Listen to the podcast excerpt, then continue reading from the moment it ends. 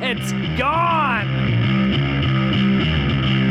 Hits a grand slam. And that's the ball game. This is the Prospects Baseball Show, your inside look at the boys and girls of summer. Here's your hosts, Dean Millard and Jordan Blundell.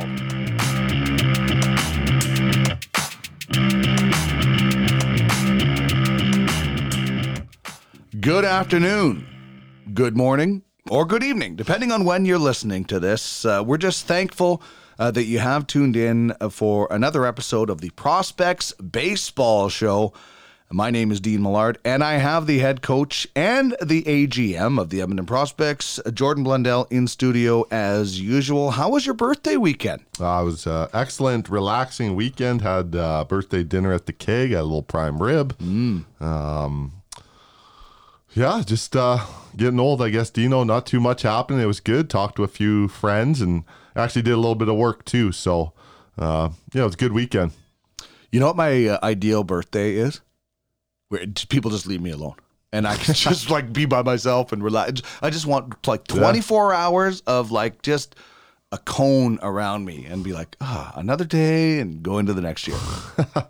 Yeah, no, I hear you. Sometimes it's good to just be able to chill out by yourself. Yeah, just have some alone time. Yeah. That's good. Yeah, I used to be the birthday guy where it's like, let's get as many people together and party. But my body just does not let me do that anymore. So I cherish the alone time as I get older. That might make me a cranky old man. I'm not really sure, but I think everybody needs to chill. But I'm glad you're here today. We've got a fun show. We're going to be talking a lot about expansion. Akeel Samuel, who is the GM and president of baseball operations for the soon-to-be-named, unnamed Sylvan Lake expansion team in the Western Canadian Baseball League. We had a fun conversation with him. I think our listeners are really going to enjoy it. We are going to take an early look at free agency, our top five favorite expansion teams since 1960 when they voted to expand, and much more on the program as well. And we would like you to participate. Get in the game with us. Here's how you can get a hold of us on Twitter,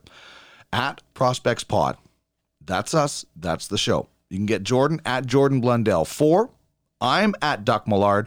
And, of course, the Edmonton Prospects, you can follow them @EDM Prospects. On Instagram, @ProspectsBaseballShow. Same thing on Facebook. You can email us, prospectsbaseballshow @gmail.com. And you can find out a lot of information about our show at prospectsbaseballshow.ca and keep up to date with all the things happening with the team and get tickets when they're ready for action next year at prospectsbaseballclub.com. And with that, let's get on with the rest of the show and go around the horn.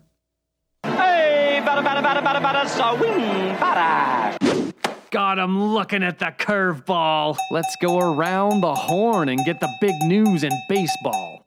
So we had a special edition show on Friday because of technical difficulties last week, and it was good because you had a big announcement that you guys are a go. Yeah. You know, Pat put it out on Twitter as well. People are really excited about this, and you have to be more excited than anybody because you know you're in for next year. There's going to be negotiating long term, but you know you're there next year so that you can start doing your job now. Yeah, no shit. No doubt. I have been doing my job, but it's been under the table. You know, like there was no way we could wait until November to reach out to a player or a coach. That's just not reality. Some of the guys that are aware of our situation, you know, i.e. the returning potential players and just some guys within Canada and kind of around our scene a little bit.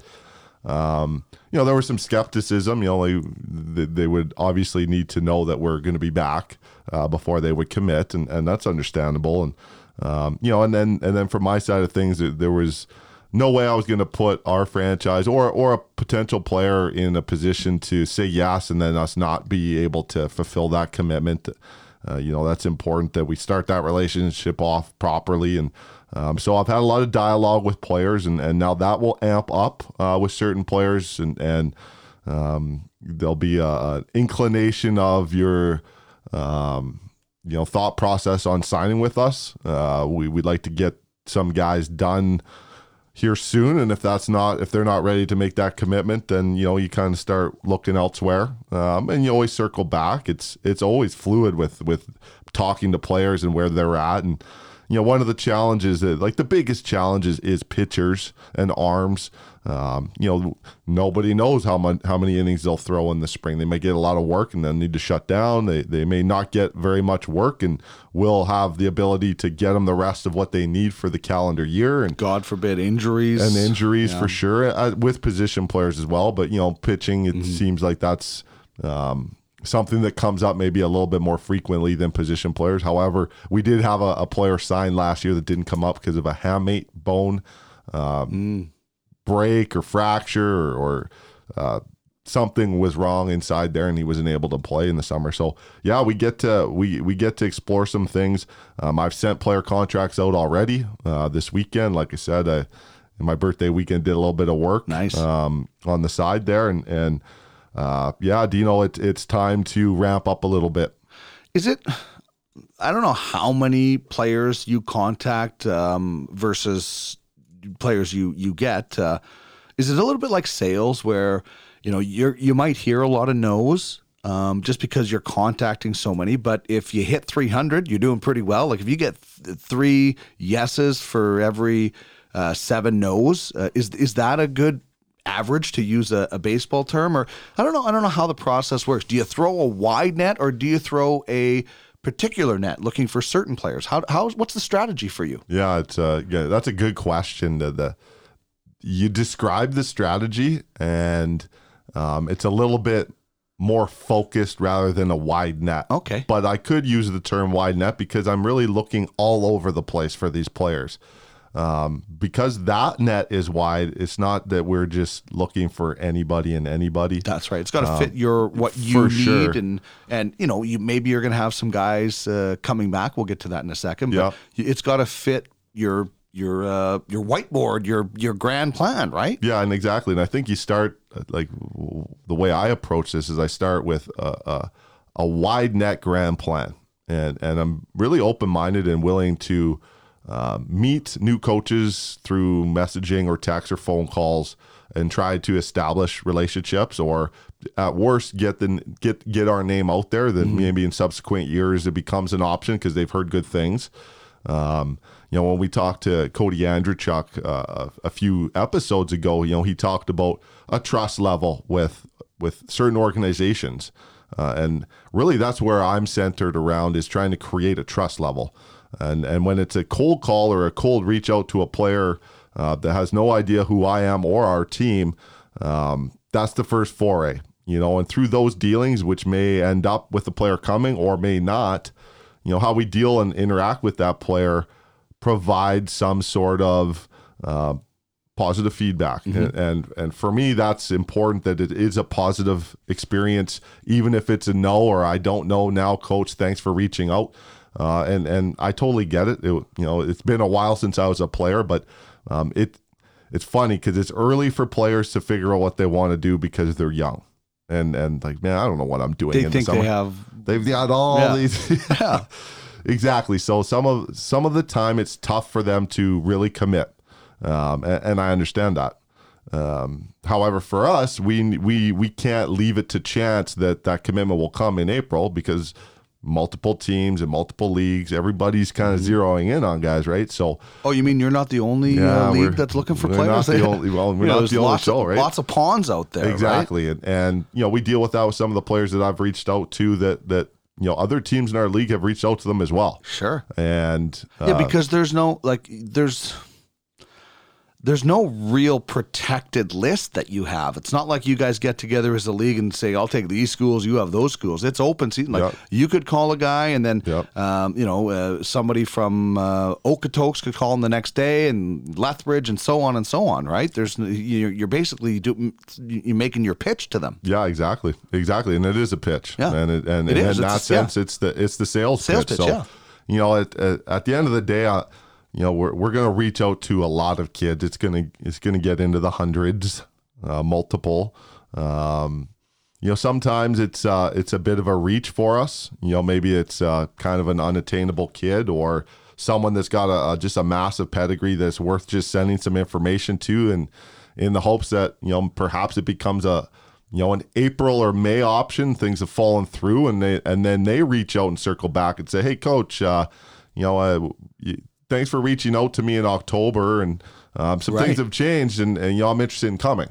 Or it's small world, you know, one of his buddies on a different program, different part of the country has all of a sudden, you know, decided to commit to us, and, oh, hey, I got a buddy. It's like, oh, I talked to him actually, you know, and so that part's kind of fun and interesting to see how many of these kids know each other and what school they were at and what school they're going to. And so, we're going to cast a wide net. It's a focused wide net. There's some things that we look for specifically, and there's some target kids and some target programs, and then there's also some history programs. So for me, the history programs are coaches and organizations that I have a relationship. That you have a connection with. Now, as far as talking to players, how do possible returning players factor into that? Are you reaching out to? Is now the time that you reach out to those guys? Is it down the road because they already know about your system? As you're building your plan, you know, can you rely on a returning player? Or is that something that maybe you have set up from last year? How do returning players work into this? And you know, what do you think a percentage of returning players do you get? Is it 3, 4, 5%? Is it higher? 50%? I don't know. What is it in your situation, your league? I think there's a lot of returning players in our league. I'll touch on that part of this first. What I like to do is give the guys time that were here last summer. You know, so I'm not contacting them September 1st. Okay. For the purpose of re-signing. You know, I've stayed in touch with quite a few players from last year, and that was more just like, how's fall ball going? What's happening? How's school?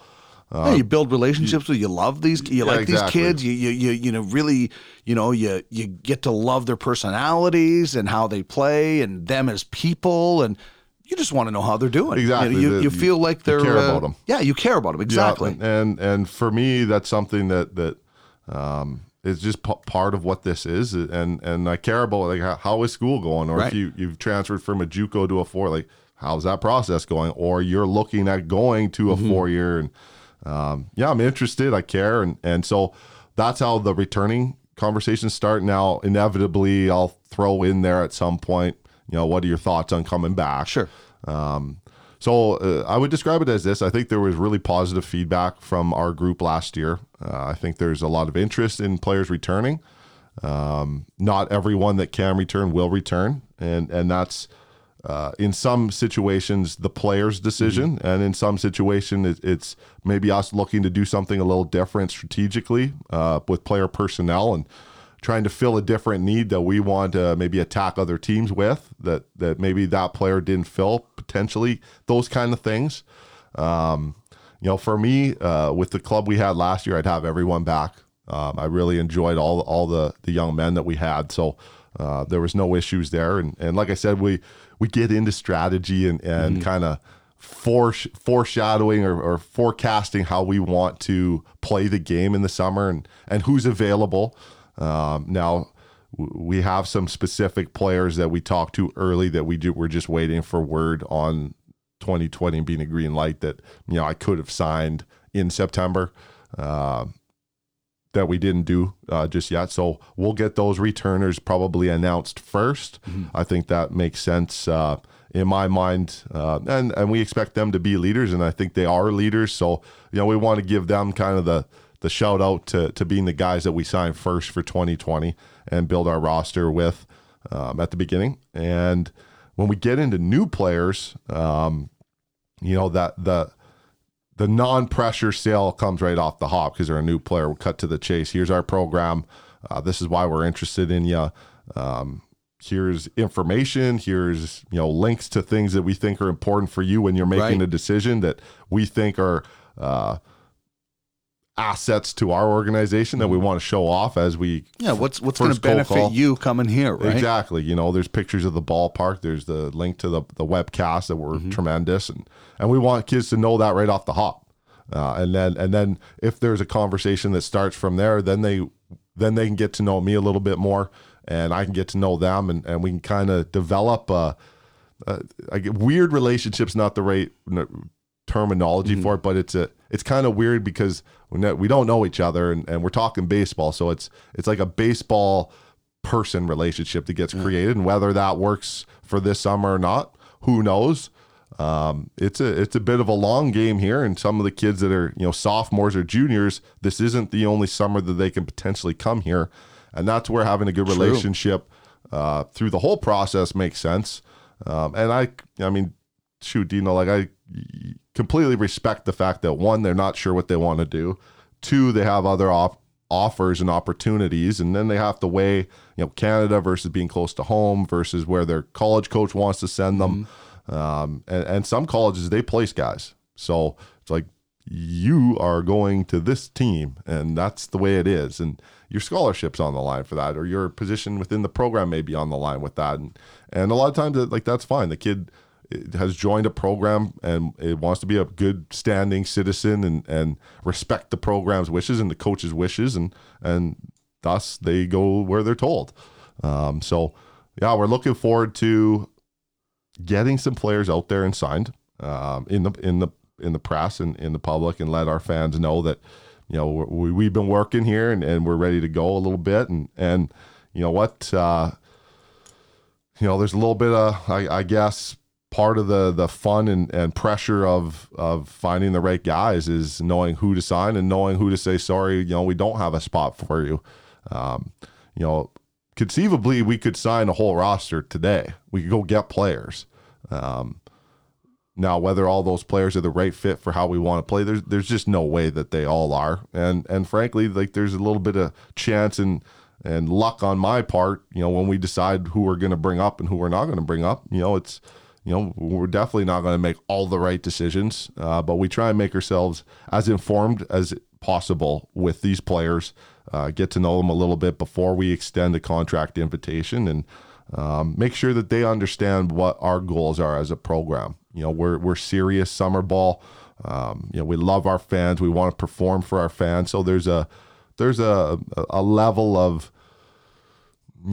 humanness we expect from our guys. We deal with kids a ton, and that's important that you have the ability and the desire to be a good person with the kids and connect and play catch with them and all those kind of things. So you know what, Dino, it's not an issue with any of the guys we've talked to over the last 2 years that I've been doing this, and so far this year, all the kids that I've ever connected with past the first email or phone call, they're all about helping kids enjoy the game. So it's exciting time, and it's kind of where you build your season. The games are won and lost in November this way, right? So yeah, I guess so. Okay, well, you're not the only one that is looking for players. Major League Baseball's free agency is, I guess, started. Guys were announced like the day after the World Series. Yeah, that they're free agent. We know who's opting out. Stephen Strasburg. It was interesting. The Nationals, on the same day the Nationals had their parade, like during the parade, I think Strasburg was opting out. Like they had, the deadline was that, and JD Martinez with the Red Sox opting out. So the top free agents, I think everybody's going to agree Gerrit Cole is the number one free agent. Would you put Anthony Rendon or Stephen Strasburg as number two? This is always that catch-22. The position player every day, middle of the order bat is so valuable. And how do you argue that the guy every fifth day that deals and dominates isn't as valuable? It's a real the guy catch. Who just won the World Series MVP. Yeah, exactly. How is he not more valuable? But it's always based around your needs. And who doesn't need an ace and who doesn't need a middle of the order bat. Coin flip on this one for me. I go with the bat if all things are equal, unless I've got three guys in the middle of the lineup already, and then I don't need him. Sure. For me, the everyday player carries a little bit more weight. And I'm saying that, suggesting that with all due respect to pitchers who you don't win without them. It's such a chicken or the egg thing here with this debate, and so I probably go Rendon. If I need an arm, so I'll put it back to you, Dino. There's some teams in Southern California, your club especially, the Dodge. Uh-huh. They could obviously use an ace. Who can't? And they have a good pitching staff already. they got an ace and a future ace already. They could use another one. And a guy who was going to get Cy Young votes too. Yeah, who might walk. So who might leave. So this is what I would like to see. I would like to see the Angels back up the truck for Gerrit Cole. And then the Dodgers don't overpay for Gerrit Cole. They get Strasburg as secondary. Not that he's going to come cheap, but he's not going to get Gerrit Cole money. Probably be a little bit less, yeah. Yeah, like I don't know what the... Like Gerrit Cole might get what did they say, 238 million? He might flirt with 300 mil. 300 mil. Yeah. Like how long would you sign him for? You know... If I had my way, like 4 or 5 years, but that's not going to be the case. It's going to be 7 or 8 years. Yeah. You know, if we had our way, I don't want an arm for 7 years, no matter how good he is, because now you're locked in. Something happens, you know, where you at, right? So, ideally, I'd love a 4-year deal with Gerrit Cole. Not going to happen. I'm not going to do that. No. So it's a 7 or 8 year deal. May push. It's going to push past 250 for sure. Man, there's a dark horse team here too with the San Diego Padres. And Strasburg's from that area. Yeah. Pitched at San Diego State. There's a couple arms. There's Southern California. They need a manager first, too. They got Chase Tingler. Oh, they got Tingler. Yeah, they got Tingler. Yeah. That's exciting. You got Joe Maddon. You got Dave Roberts. And you got Chase Tingler. You got a young squad in San Diego with Fernando Tatis Jr., who's one of the top 5 young players in the game. Absolutely unreal. They've got another middle-order bat. They've got some veterans. They've got some good young arms already. I mean, like they're an arm away from really doing damage. There's some swing type free agents here that could. Well, listen, the Dodgers are going to take a run at Strasburg and Rendon. What do? You put JT over at 1? You put Turner? Well, yeah, I don't know. You got Muncy who can play anywhere really.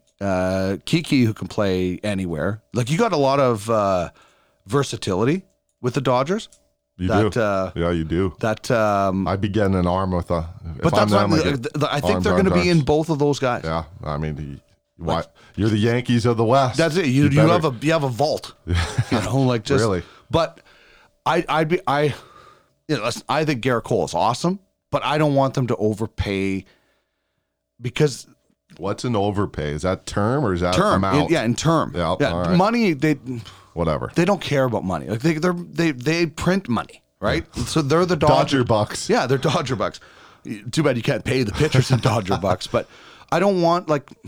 And listen, they might have to like. What's Strasburg isn't going to want like a. Do you think Strasburg's taking a 4-year deal? No, he's getting a 7. So it's either way. You're gonna maybe it's a 6. Yeah.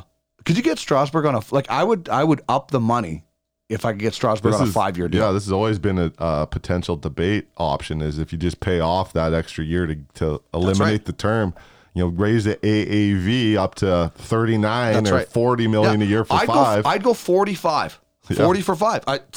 I'd do that in a heartbeat. What you know what? I nobody's done it yet. You know, it's great that you're talking about this. I wanted the Jays, so this would have been Big Poppy was a free agent with the Red Sox, and I think he signed a 2-year, like $36 million deal at the time. This is like 6-7 years ago. And I'm sitting here in the offseason thinking, I'm like, why don't the Jays, it's a 2 or 3-year deal. Why don't they go like 150? Mm-hmm. Like he was a perfect fit for what the Jays needed at the time. Lefty middle bat. Like what would be the harm in doing something crazy on a short term with a Hall of Fame proven middle order bat?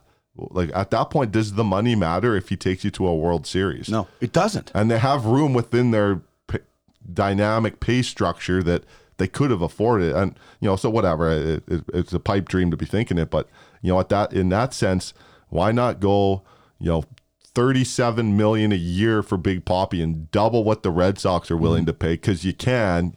you hurt a team that you're trying to beat to get into the playoffs, and you massively overpay this player for a 2 or 3 year deal, and then he's off the books.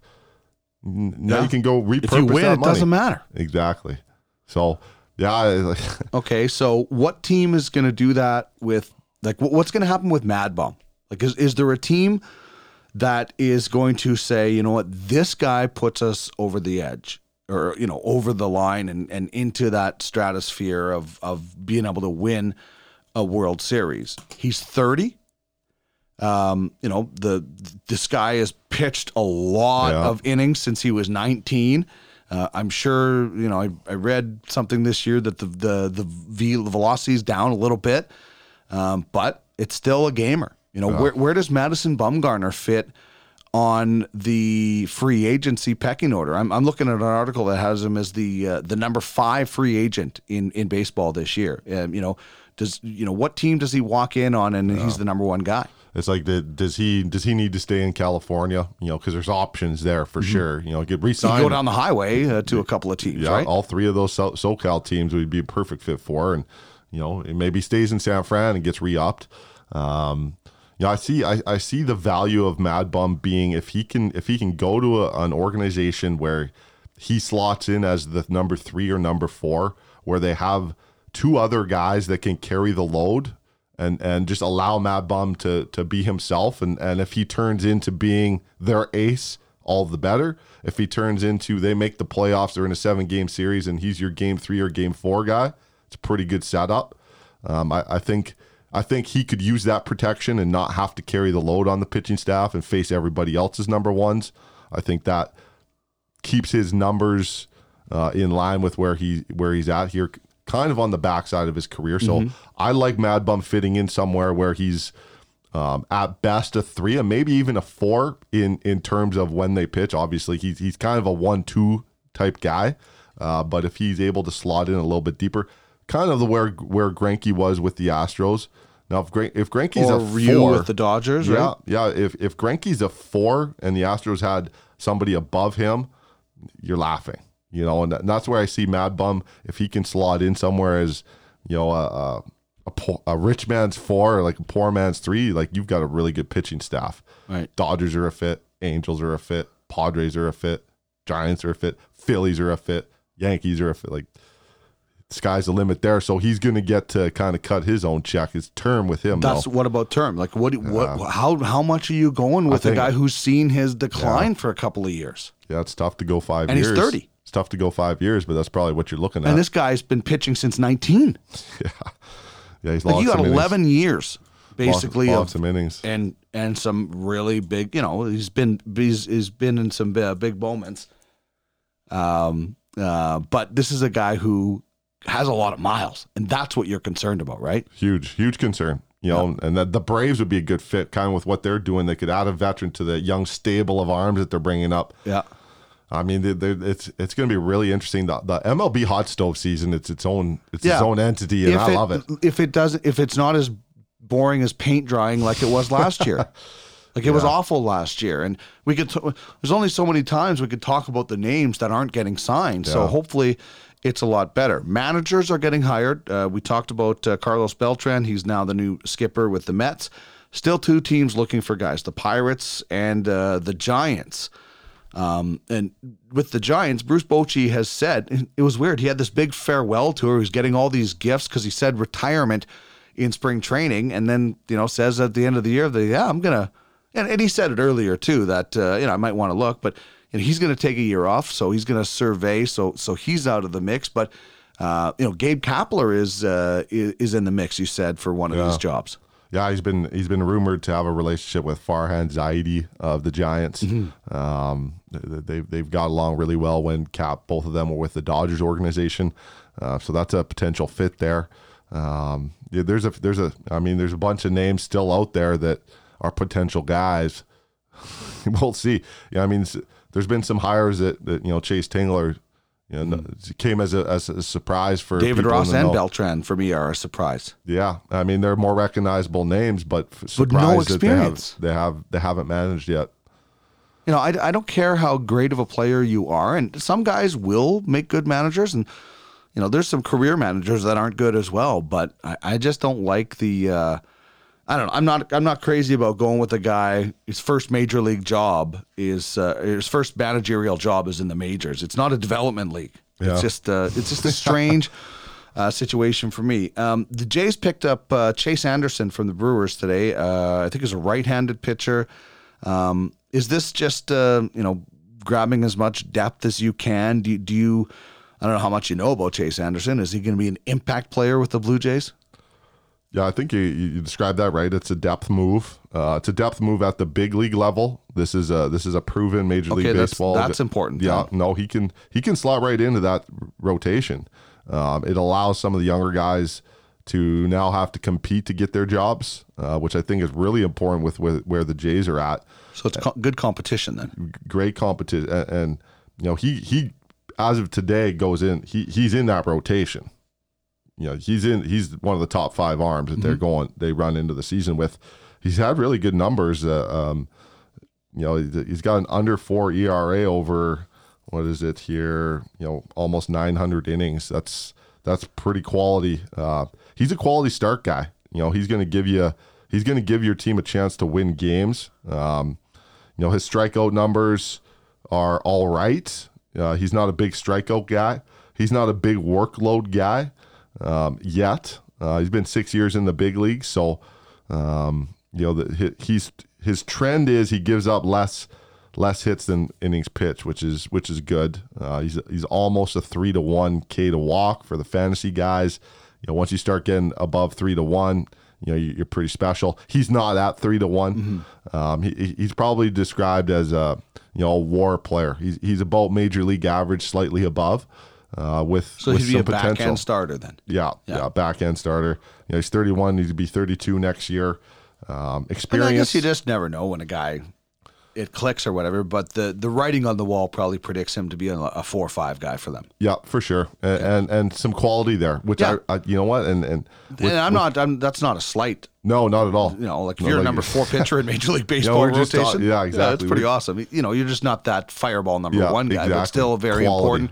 You still got to win those You got to still win those games where your number 4 or 5 goes to get to the playoffs. It's as much as you got to win the number 1 games, right? Yeah, exactly. Yeah, you play ace versus ace. It's a toss-up. It's that's like right. Who's winning game 3 and 4 of the series is going to determine their route to the playoffs.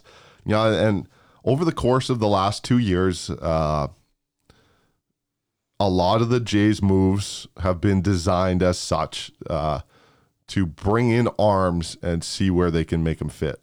And it's a good strategy. I like how they've approached this. They don't necessarily have that big-time guy. I don't think they're that far away. I don't like it. It's to me, it's almost hoping too much and guessing too much and throwing a dart too much and seeing where it lands. That's what it sounds like to me instead of saying, we know this guy is a proven stud. Let's trade or sign for him. It's like they're like, well, this guy might be okay. Let's try it because he's cheap. These are educated guesses. Like the move they did with getting Shoemaker in there. He had a great start. Yeah. It was an educated guess that he could provide depth for the younger arms. You're right, Dino, but they're waiting for some big-time arms to come through the pipe. Yeah. So they need somebody to keep the seat warm. Yeah, exactly. And he's a little bit older. He's been through the gauntlets of major league seasons, and that's valuable. A lot of the word out of the Blue Jays writers and people that follow the Jays and report on them were the influence that Clay Buchholz had and Shoemaker on some of the younger arms in the organization was a really positive thing for them. And I think that's very important for the long-term viability of the younger arms at the big league level is that they have some guys around. Yeah, you have to have those for sure. This pitcher in particular solves that problem. He's almost got 900 innings. Now, where the Jays need to add that experience is offensively. Mm-hmm. So we could get into talking about... I got a name for you, and I'll try to pronounce it properly. Yoshitomo Tsugo. The Jays apparently, like a lot of teams, this guy's been posted. He's a lefty power hitter from Japan. Do you understand how that system works? Because there's a lot of people out there that don't. This is how I understand it.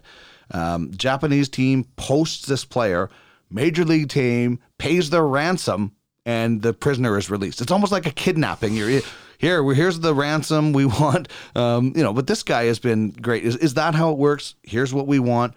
Who's going to pay it? And then we'll release him from his contract, basically. You're buying him out of his contract, and then you sign him. Yeah. So if this guy gets $30 million a year, on top of that is how much you pay him to get out of his contract in Japan. Yes. So I'm not sure he's going to be, wanting to go to Toronto right now where they are.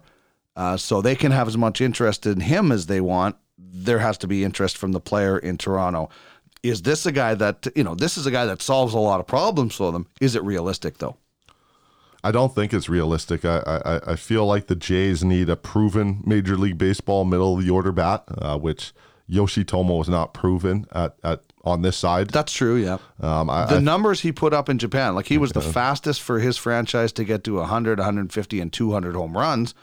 Impressive. But it is impressive. Yeah. And some of the video shows some big-time pop on the pull side. Like, he catches a ball, it's no doubt. But is that too much of a risk for the Jays right now? If the Jays in 4 years are facing this situation and they have, Vlad and coming in and everybody, then it's more of a realistic option to go after somebody like that? I think you're right on that timeline. In my opinion, down the line, they could revisit looking to go overseas and bringing in a bat. Mm-hmm. I just really feel like they need a guy that's done it before at this level on this side of the planet and has big league numbers to back up being inserted and some leadership qualities. They're actually looking for a really important player offensively that can help satisfy some, it's the young kids team, but can help come in there and be more than just a complimentary player, whilst allowing the kids to develop their culture in that clubhouse.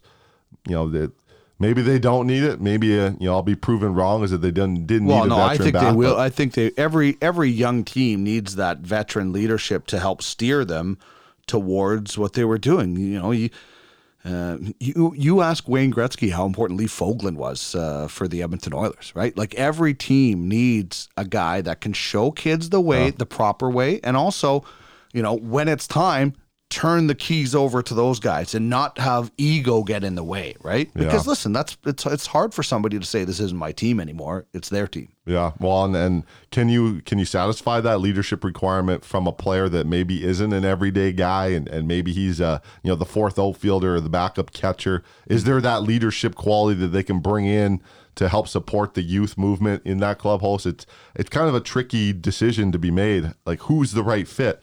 And frankly, like Smokey is the right fit. Now, whether they want to revisit that or not, right. It seems like they probably don't. But, if they could get Justin Smoke from 2016 offensive production, it's a no-brainer. That's the right guy. All right, last one on this. Speaking of Japan, Shohei Ohtani.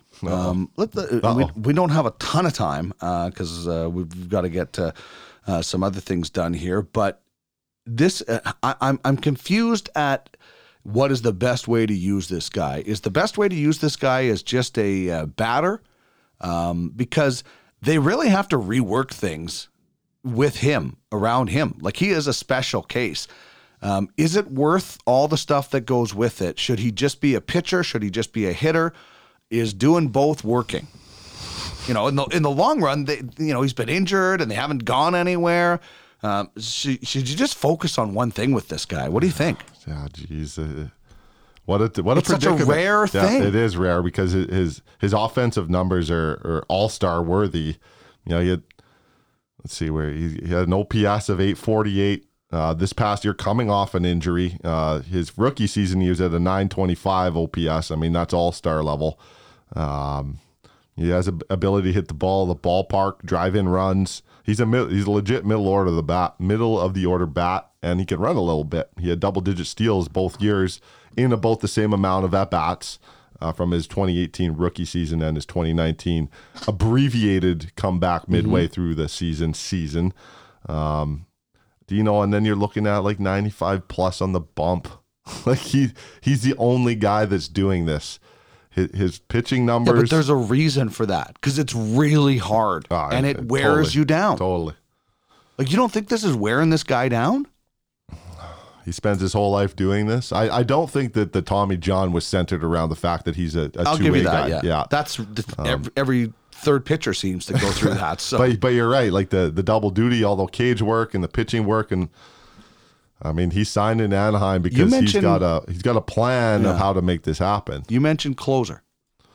Yeah, is there a way? You know, he doesn't want this, so this is just us. Yeah, our conjecture here. But is there a way to, you know, be an everyday guy on both sides of the ball, and that's kind of like you're a power reliever or go-to reliever. Now it poses some issues with the lineup. And yeah, like you're National League. All of a sudden you're going American League to National League style, but yeah, in the where he, like it's weird. Like your eighth inning guy gets in trouble and he just comes over from his position to warm up and take over the closer role. Like he doesn't have to worry about hitting if he's pitching, right? Or like it's just, I don't know. They've got a process set up. You know, he throws once a week. It's a set day. It's well planned in advance. Like, yeah, you need that guy from MIT to figure out the rotation.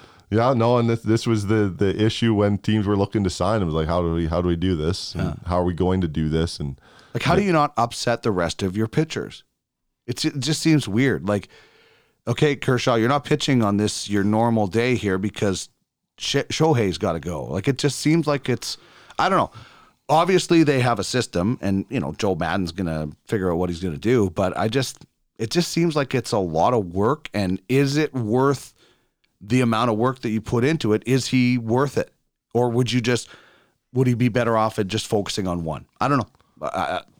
We'll find out this year because all being said, everything equal, I guess we're gonna get the healthy, matured, kind of knows North America, knows the system, knows everything about the big league level now that, here are the keys, take her for a spin. And we're going to see him on the bump again, ultimately if it doesn't work out on the mound that his arm can't handle it, he's a middle of the order, all-star caliber hitter. Right. So. If it doesn't work, he just becomes a hitter, yeah. Right? So, and I don't know, if at the odd time you need a position player to pitch, He's there. He's there. So, okay, let's get to a little history class.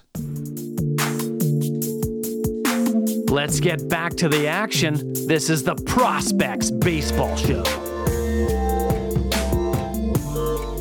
All right, not a lot of history on November 4th, but there's a few things. 1935, former NFL star Cal Hubbard becomes an umpire.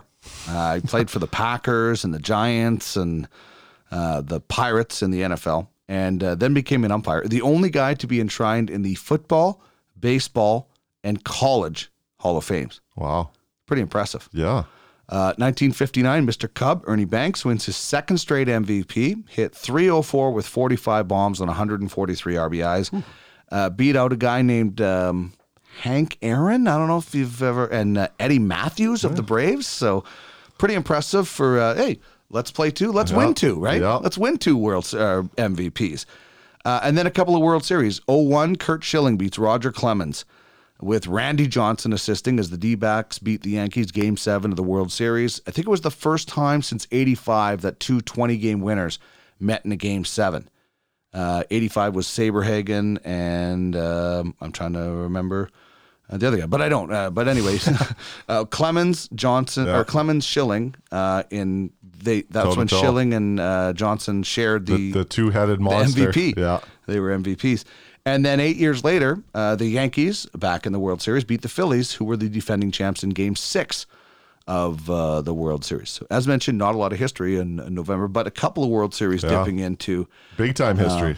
Going into the first week of November. All righty. Let's get into it with our first guest, Akeel Samuel, the GM and president of baseball operations for the new Sylvan Lake expansion team in the Western Canadian Baseball League. Play ball! Very pleased to welcome into the Prospects Baseball Show the newest member, soon-to-be member of the Western Canadian Baseball League. We don't know what they're going to be called, but we will ask for sure. Uh-huh. We have the GM and the President of Baseball Operations, Akeel Samuel, joining us. The new expansion team going into Sylvan Lake. Does it still sound awesome when you hear that, Akeel? Oh, absolutely, man. It's I'm looking out the window right now with all the snow and stuff and getting to talk baseball with you guys in November and Central Alberta. It's pretty exciting. Yeah, it is exciting for the league, and I'm excited for you and Graham and the community and just the overall buzz that this has created for our league and for baseball in Alberta and baseball in Central Alberta. Akeel, we got to get to the bottom of some of this stuff. So I'm going to ask you, when did this idea or thought start to gain momentum to the point where, you know, you and Graham said, this might be a reality? Like when did this first pop into your idea, train of thought? Well, you know what? I can't take credit for the initial idea and train of thought. That was all Graham. He's, had this dream of, owning a team where he's a baseball guy, both baseball guys. And, he's been at this for a couple of years. As you know, he had his involvement in the Brooks franchise in the league, but, he's been working on this for a couple of years. And it happened to call me last February, and, we connected and came out for a visit. And Graham and I actually grew up together, right, in concert. He's from Veteran, I'm from concert. So, we've all stayed connected over the years, and, it had us over to the place and, talked this idea out. And he said, listen, we've got this chance to do this in Sylvan Lake. I want you to come home and GM this thing for me. And, I slow played him a little bit, but, he had me at a low. It totally made sense. And, he showed me some of the plans that he had in place and some of the people that were involved. And, I did some due diligence after that. It just completely makes sense. So, it's just great to be back home and be a part of something like this. So was that like a couple of years ago? Was that a year? Like, was that recent, or has this been in the works for, a long time for you guys? For Graham, it's been, it's been over 2 years just to getting us to this point. And then I came on board in February of 2019 here. Right. So, he's been working on this behind the scenes and, negotiating with these municipalities and all the rest of that for some time now. Oh, that's awesome. So, Akeel, tell us a little bit about your baseball background, passion. I know you mentioned you guys grew up together. Has baseball been something that's been in your life a long time? Is it something that you've always wanted to do? Absolutely, man. So Graham and I grew up playing together in concert and Veteran and up and down Highway 12, and actually played for Ray Brown up in the Morinville Pioneers. And, I guess it's early 90s. And then, Graham went down to Oregon to play junior college baseball. And I was playing on the first ever PBA baseball academy team. So I was on the first and second year team there. Funny enough, my son's a freshman there this year, right? So this whole loop up has been kind of cool. But I've coached. I think I finished my 24th year of coaching. I had two Canada Cup teams here in Alberta. I had a Western Canada Summer Games team, played on the Canada Cup. So, baseball was a big part of who I am and who we are. So, we've been out in Penticton for 10 years, coaching my son's team. And he's graduated on now. So, it's cool because when this came up, this kind of felt like the next progression, right? So, done the coaching, I've done the playing. Now to see it from this side of things is pretty exciting, right? So what's up first for you guys? As far as the timeline's concerned, Akeel, how do you go about approaching, building this ball club? You need a stadium. I guess is that the first things first, and get the plans going on that? We actually started moving dirt out at the site last week, or the week before we had our AGM in Weyburn. There's a lot of spinning plates right now, right? So, one of them's the stadium, one of them's, it was the strategy. I've been out here since September. We moved out September 1st, and just to get, ingrained in the community and meeting the, kind of people that are going to help make us successful here for years, right? So that's a plate that's spinning right now, and we're, setting up social media and all the rest of that stuff has been launched. So it's there's a few things going on in a lot of fronts for sure, but it's we've got a good plan in place, right? We've got a good long-term plan in place. We've done the due diligence, and now we just want to execute on this plan.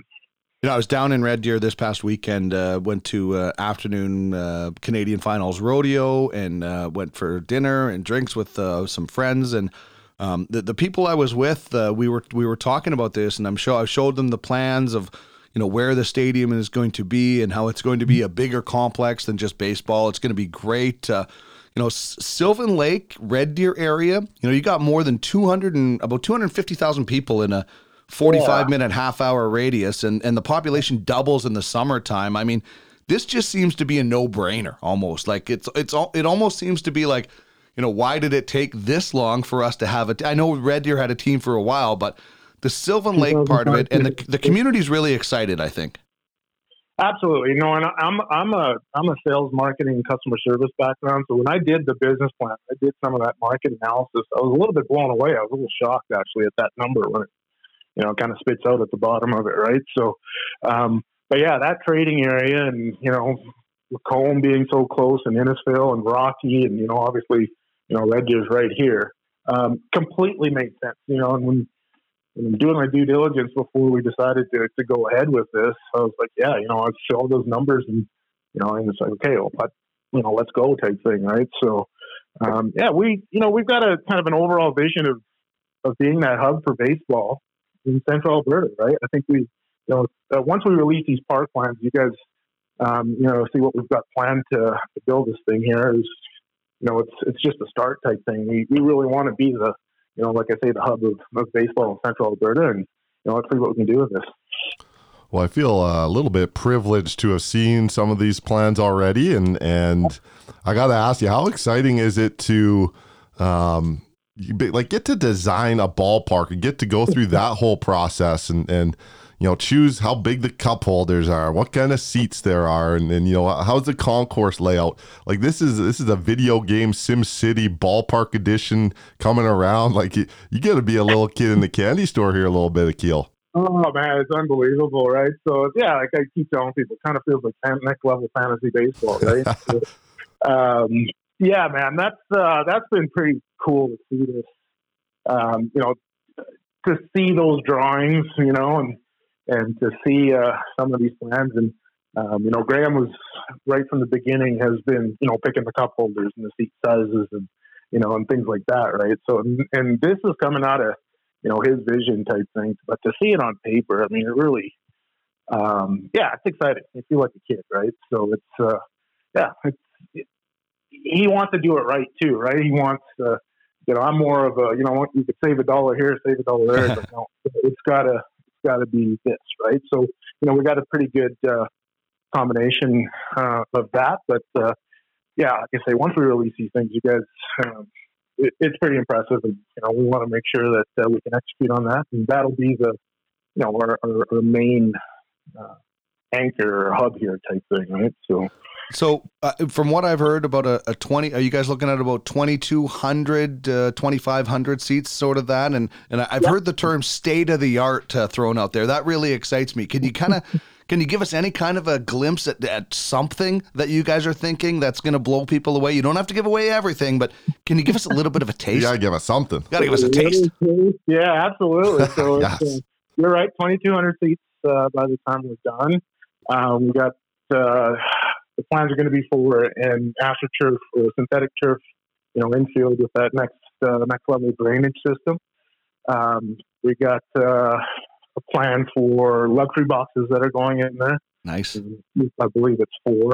And actually, the one cool thing, and I don't know if this is still on the plan. I know when we initially started, when I got involved, you guys, the home runs in the World Series, did you watch the lights at the National Stadium? You know, the light strobe. Yeah. And that's one of the features that was on the list originally. Yes, we can follow through with that. Right? Well, I hope that my guys give up a bunch of home runs in your park. Just there, though. Yeah, that's the only place you want home runs. The only place Jordan will be happy to see home runs against them. It's going to be about 250 feet fences for that reason, right? No, guys, like, that wow factor is definitely something that we're going after, right? So that, but yeah, it's I hope that's just a little bit of a taste. But once they're going to be pretty special. Yeah, I appreciate that taste. That sounds tremendous. I've been to some big league parks. Yankee Stadium, when a home run gets hit, is something special. Really cool to be in Yankee Stadium when that happens. And I'm looking forward to it, man. So I hope that you're able to, realize all those cool ideas.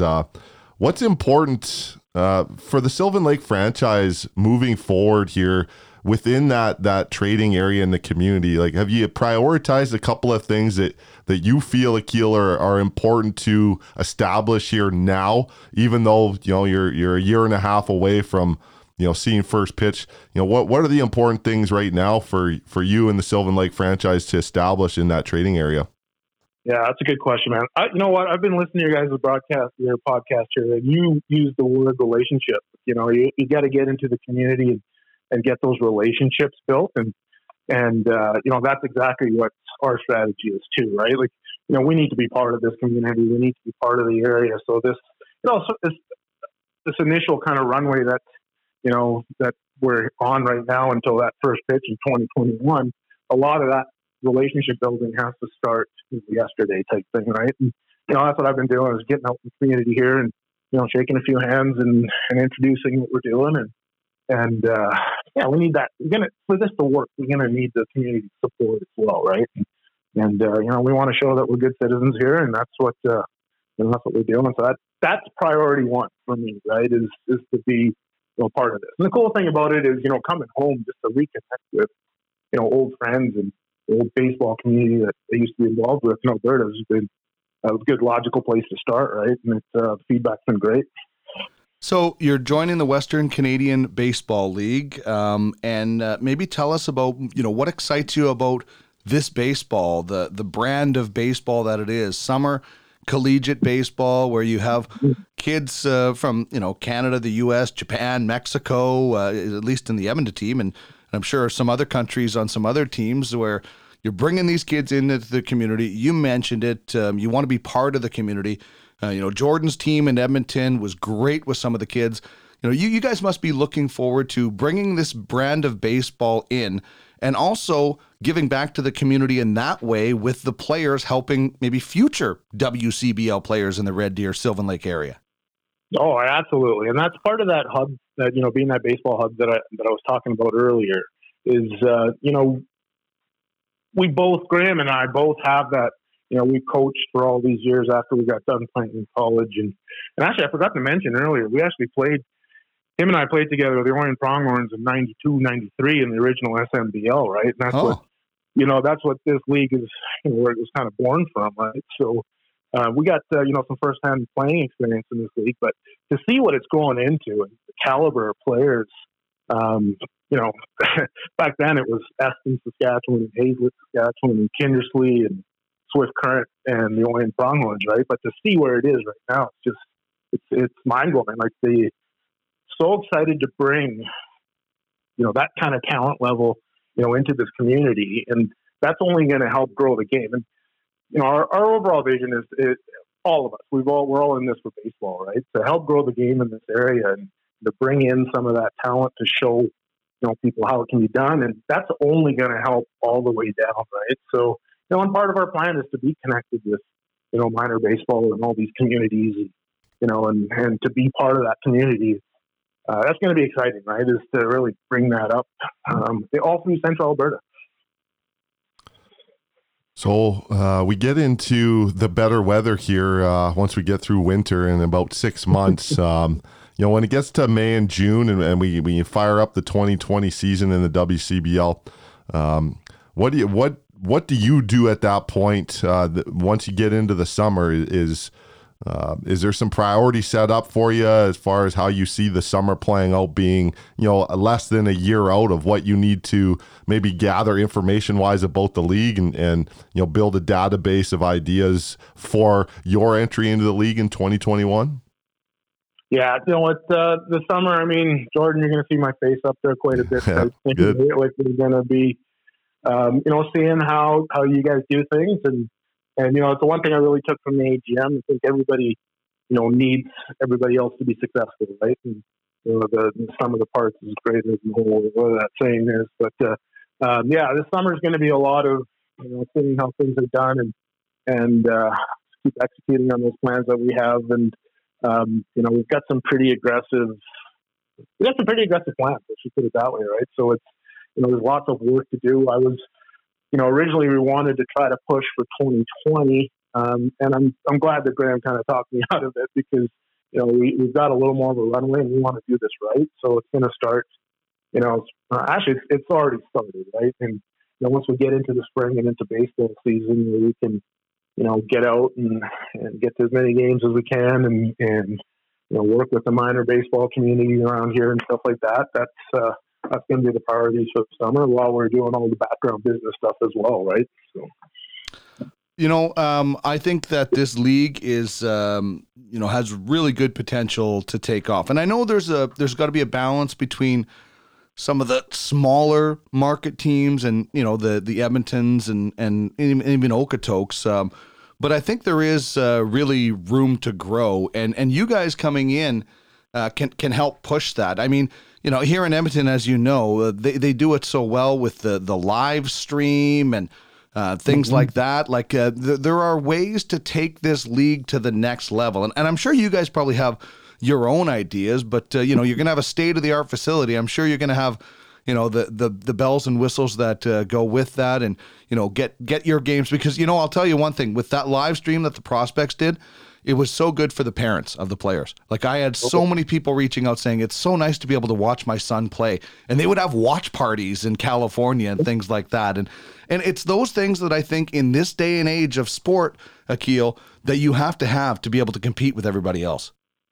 Yeah, that's, you know, that, I guess to answer the question, like, you know, the technology side is something that we are heavy on. Like, I come from a technology background a little bit myself, and you know, the live stream and we got a few different ideas on that side, but that is something I think that we can, you know, bring to the league, and, you know, not that the league's not doing it already, but, you know, that we can, you know, help grow and as well, right? But that's going to be part of our brand, is we want to be, you know, cutting edge, state of the art type thing, and help push the envelope here.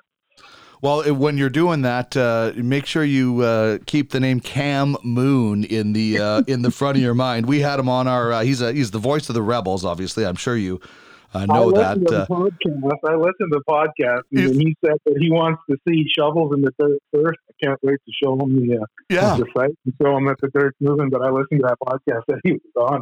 Sure. Yeah, he's a baseball nut, and as you heard, he's a very good play-by-play guy. So he'll be banging on your door at some point looking for that gig. And you know, that's I think that's just the cool excitement is. You know, there is a rich history of baseball in that area, and this is going to just kind of shine a light. Like, I'm sure you guys will pay tribute to some of the pioneers from the past, but there is a great history to celebrate and now a great future to look forward to. Oh, and it's a small community, too. We're talking about Cam. I have a friend of mine, Tom Radisniak, who played with us in the Orient Pronghorns in 92, 93, who's on the board of Red Deer Minor Baseball that knows Cam, right? So, you know, I'm doing this old school, right? I'm like, hey, can you introduce me to Cam? And, you know, we're still right. But there's such a history of baseball in Central Alberta. I mean, we grew up in it, right? Like, getting to play at Great Chief Park was like going to Yankee Stadium mm-hmm. for us. It was a big deal. And, you know, and seeing these guys play and seeing the riggers play and stuff like that. And, you know, we want, like, that's part of, you know, what we're doing here is, you know, that culture, right? That baseball culture. And we just want to, you know, keep growing that, moving it into, you know, into the future here type thing, right? So, but yeah, we're going to capitalize on that. We want to just make it even more. Yeah, we're excited to see how this all develops and evolves into, you know, 2021. No doubt about that. I'm going to shift gears here a little bit on you, Akeel, and get into Major League Baseball and ask you. You know, I need to know how you felt about the World Series, the 7-game series, and you know, maybe touch on. You know, an organization or two that you've always admired or is your favorite franchise from when you were young and in your playing days. Yeah, you know, it's Blue Jays and Expos fan growing up, right? So, you know, when we moved to Canada, we basically got put in front of a TV and it was Oiler games and Blue Jay Expos games in the summer type thing. But the series, yeah, it was the series was always great. But you know, I was really looking forward to seeing some of those pitching matchups, and you know, there was maybe a little more offense than I expected. But you know, just those Scherzer against Cole, you know, that was it was just kind of fun every game just to see what could happen. But you know, the old Expos pulled it out in the end, right? So, but there wasn't maybe like some of the close games that everyone was looking for, but every game was so fun to watch, so exciting, right? And especially watching it, like, I'm sure, Jordan, you watch it the same way. And it's like, why did he throw a slider there? You know, he just missed by 3 inches and this slider backs up and it gets hit out of the park type thing. But to see that, you know, MLB does such a good job of production of that, right? So, yeah, that was a fun series for sure. Well, I'm glad you brought up the fun factor, and I'm going to get into this a little bit. You know, with the state of the game in Major League Baseball, and maybe the attendance has been down. We're looking at, you know, a changing of the guard with the youth generation and trying to captivate and capture their attention to join fandom of the MLB. Do you see Major League Baseball continuing to grow, or have we reached the end of the line here and the cap on where their growth is in North America? You know, I see it continuing to grow, and and baseball has always had to deal with the younger generation, right? Like, remember when Bregman held the bat, and then Soto did the same thing as he hit the run, held the bat all the way to first base, and baseball purists and me, I'm just thinking, oh my God, someone's got to get it in the ribs for doing that, right? But I phone my son and we talk about that, and he's like, Dad, you see him hold the bat? That was so cool, right? Like, I loved it. So yeah, so that. And it's great in this day and age of media where we can, chat and debate about this stuff. It's not just happening in bar rooms or whatever, right? Where, it was, some guys love it, some guys hate it. But I think Major League Baseball, where I kind of see it going in the upside, is they got to make sure they get that youth demographic figured out, right? Like, the old guys like us, we're the purists. It's like, we're not going anywhere. I'm going to watch a game anywhere type thing, right? But I think there's something that's got to be. Major League Baseball does a good job of this, and with their technology platforms and stuff, they finally, I think, figuring that out. Where that demographic, that's where they live, right? And that's, and Bregman and those guys, they're good for the game. They're good for that younger generation. They, they bring that flair, that energy, and I think baseball's got to capitalize that even more than they are right now.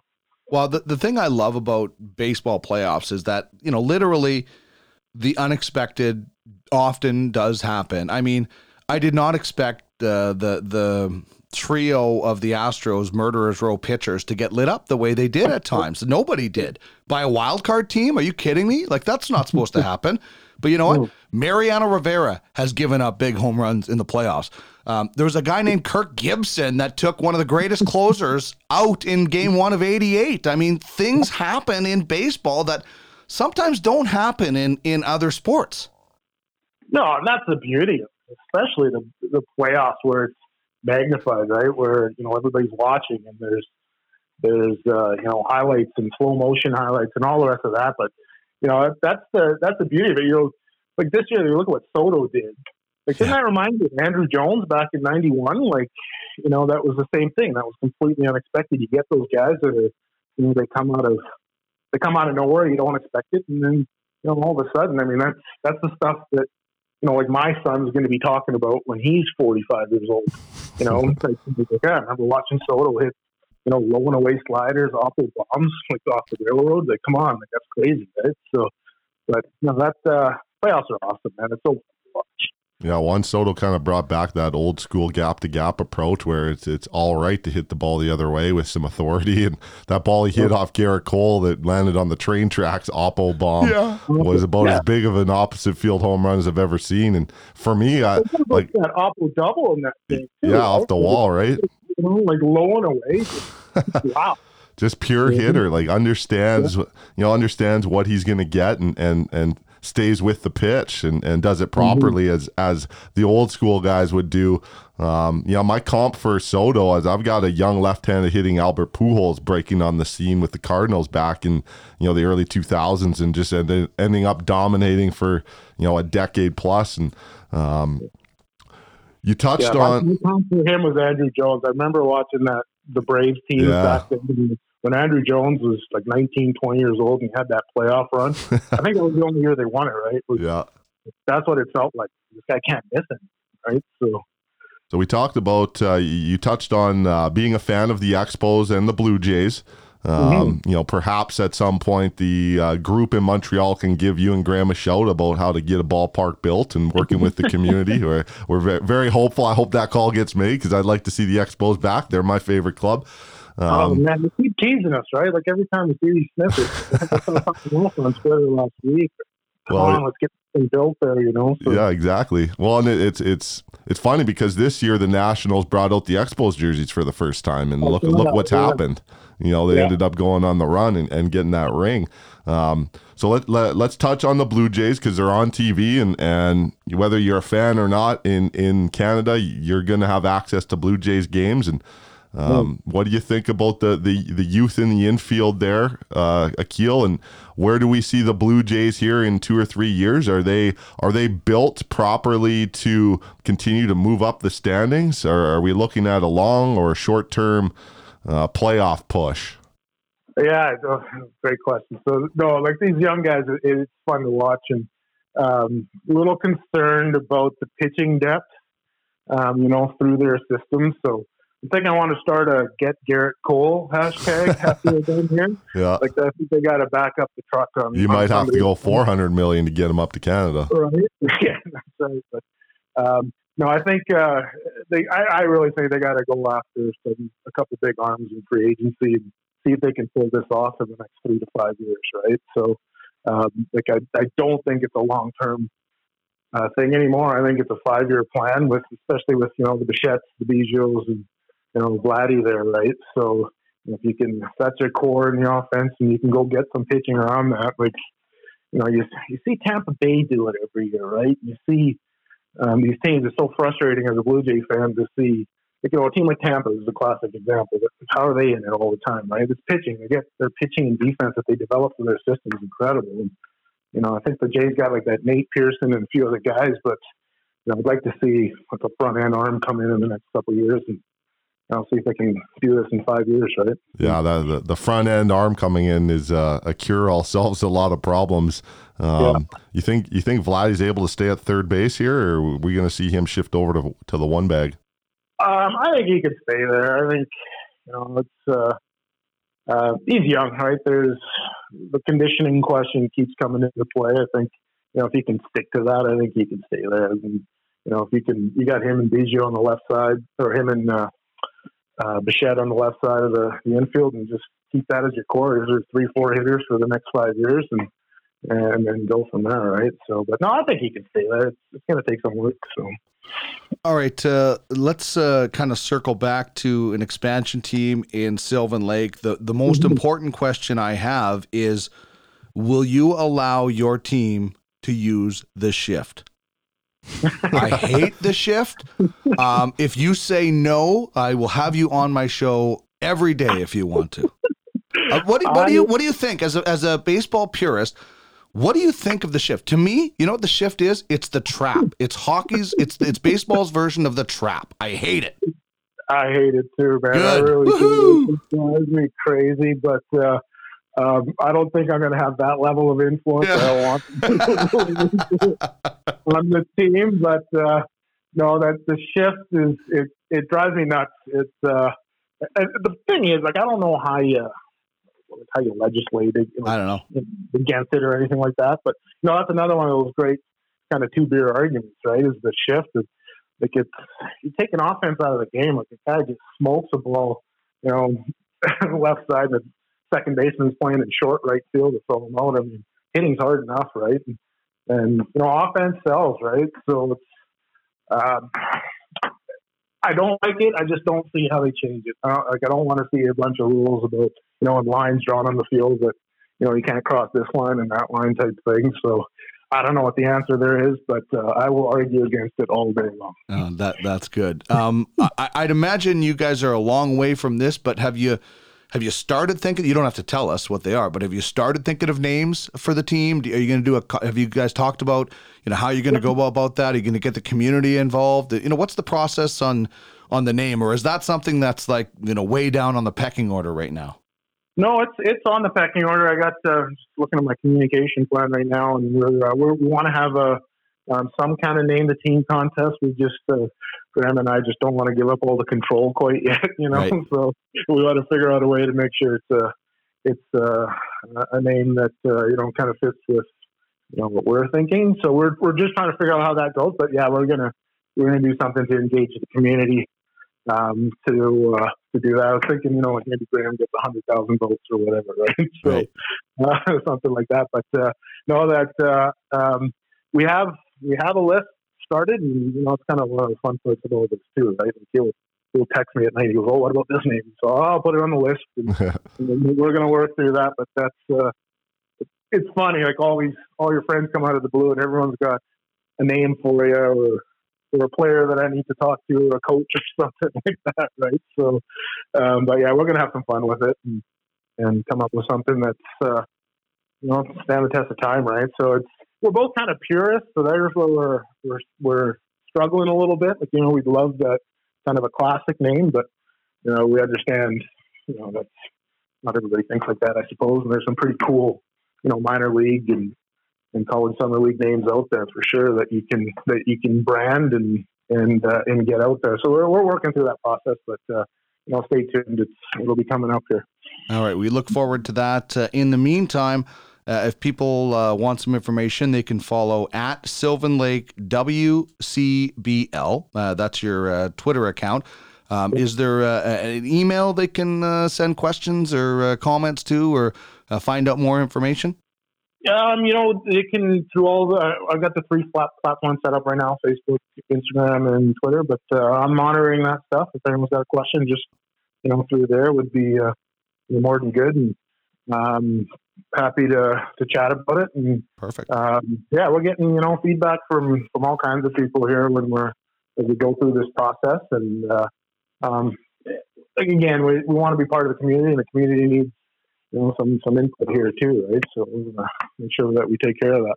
Great stuff, Akeel. Thank you so much for joining us on the program today. Congratulations on step one. We look forward to following the progress on social media, and can't wait for first pitch in 2021. Thanks a lot, man. Well, guys, thanks for having me. Really appreciate it. Yeah, thanks for coming on, Akeel. Really appreciate it, man. Let's get back to the action. This is the Prospects Baseball Show.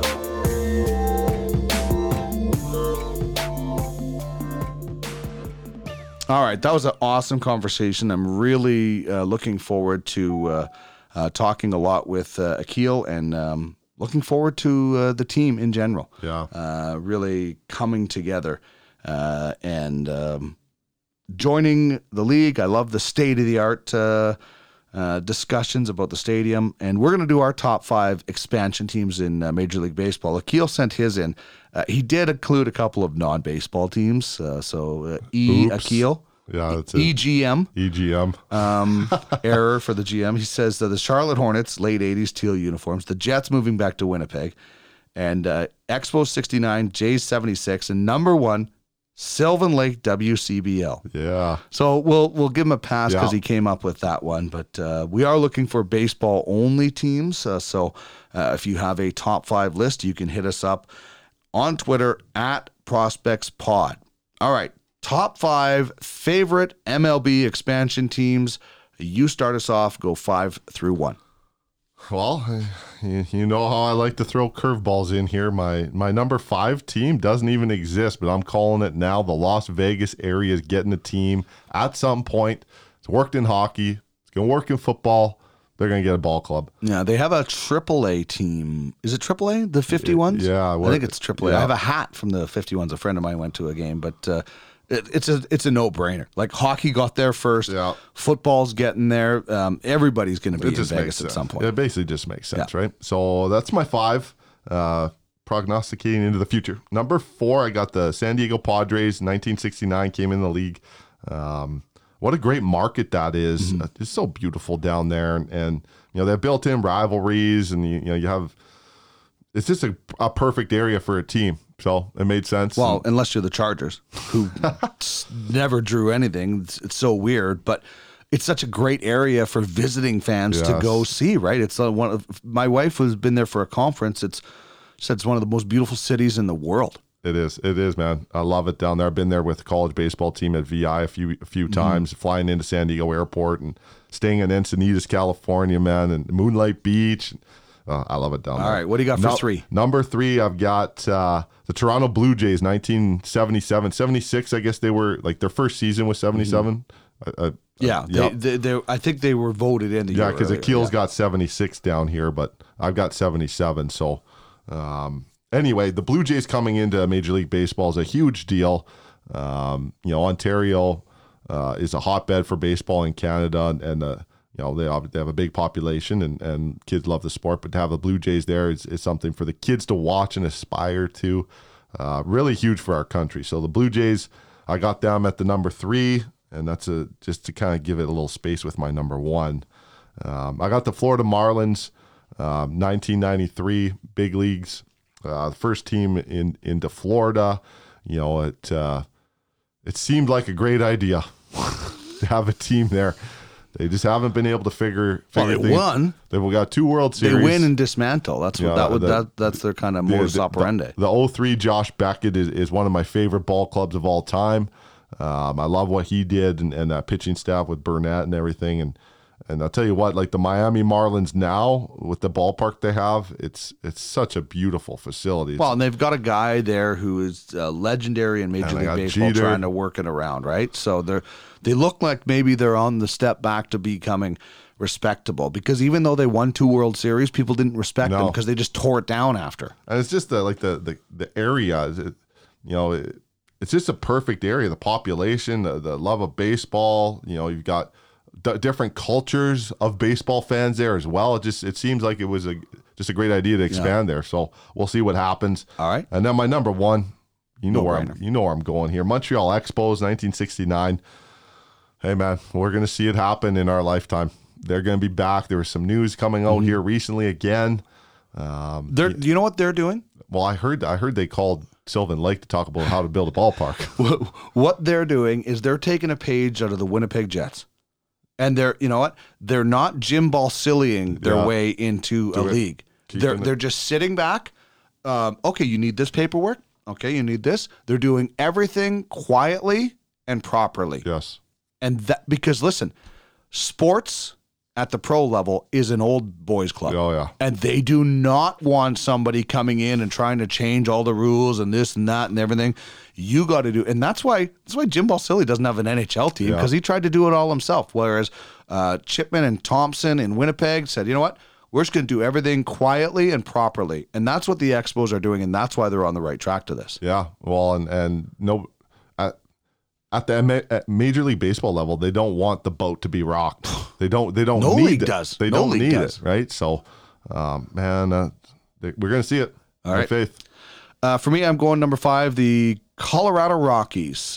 Just a cool area. Yeah. You have the ball traveling farther than any, and Larry Walker and Dante Bichette were fun to watch. So I like the Rockies. I love Denver. I love Colorado as a state. I love the mountains there. It's a cool vibe. So I'm going with the Rockies of 93. The four, I'm going to the Jays of 77. You know, playing in the winter that first year, like the snow falling and stuff like that, it was pretty cool. And then, obviously, the two World Series. I was never a massive Blue Jay fan. I liked them, and I certainly cheered for them as a Canadian when they were winning, as I was, you know, in high school. And I was excited to see the country. Like I like when the Jays do well because it's great for the country. Yeah. I don't necessarily cheer for them; they're not my team.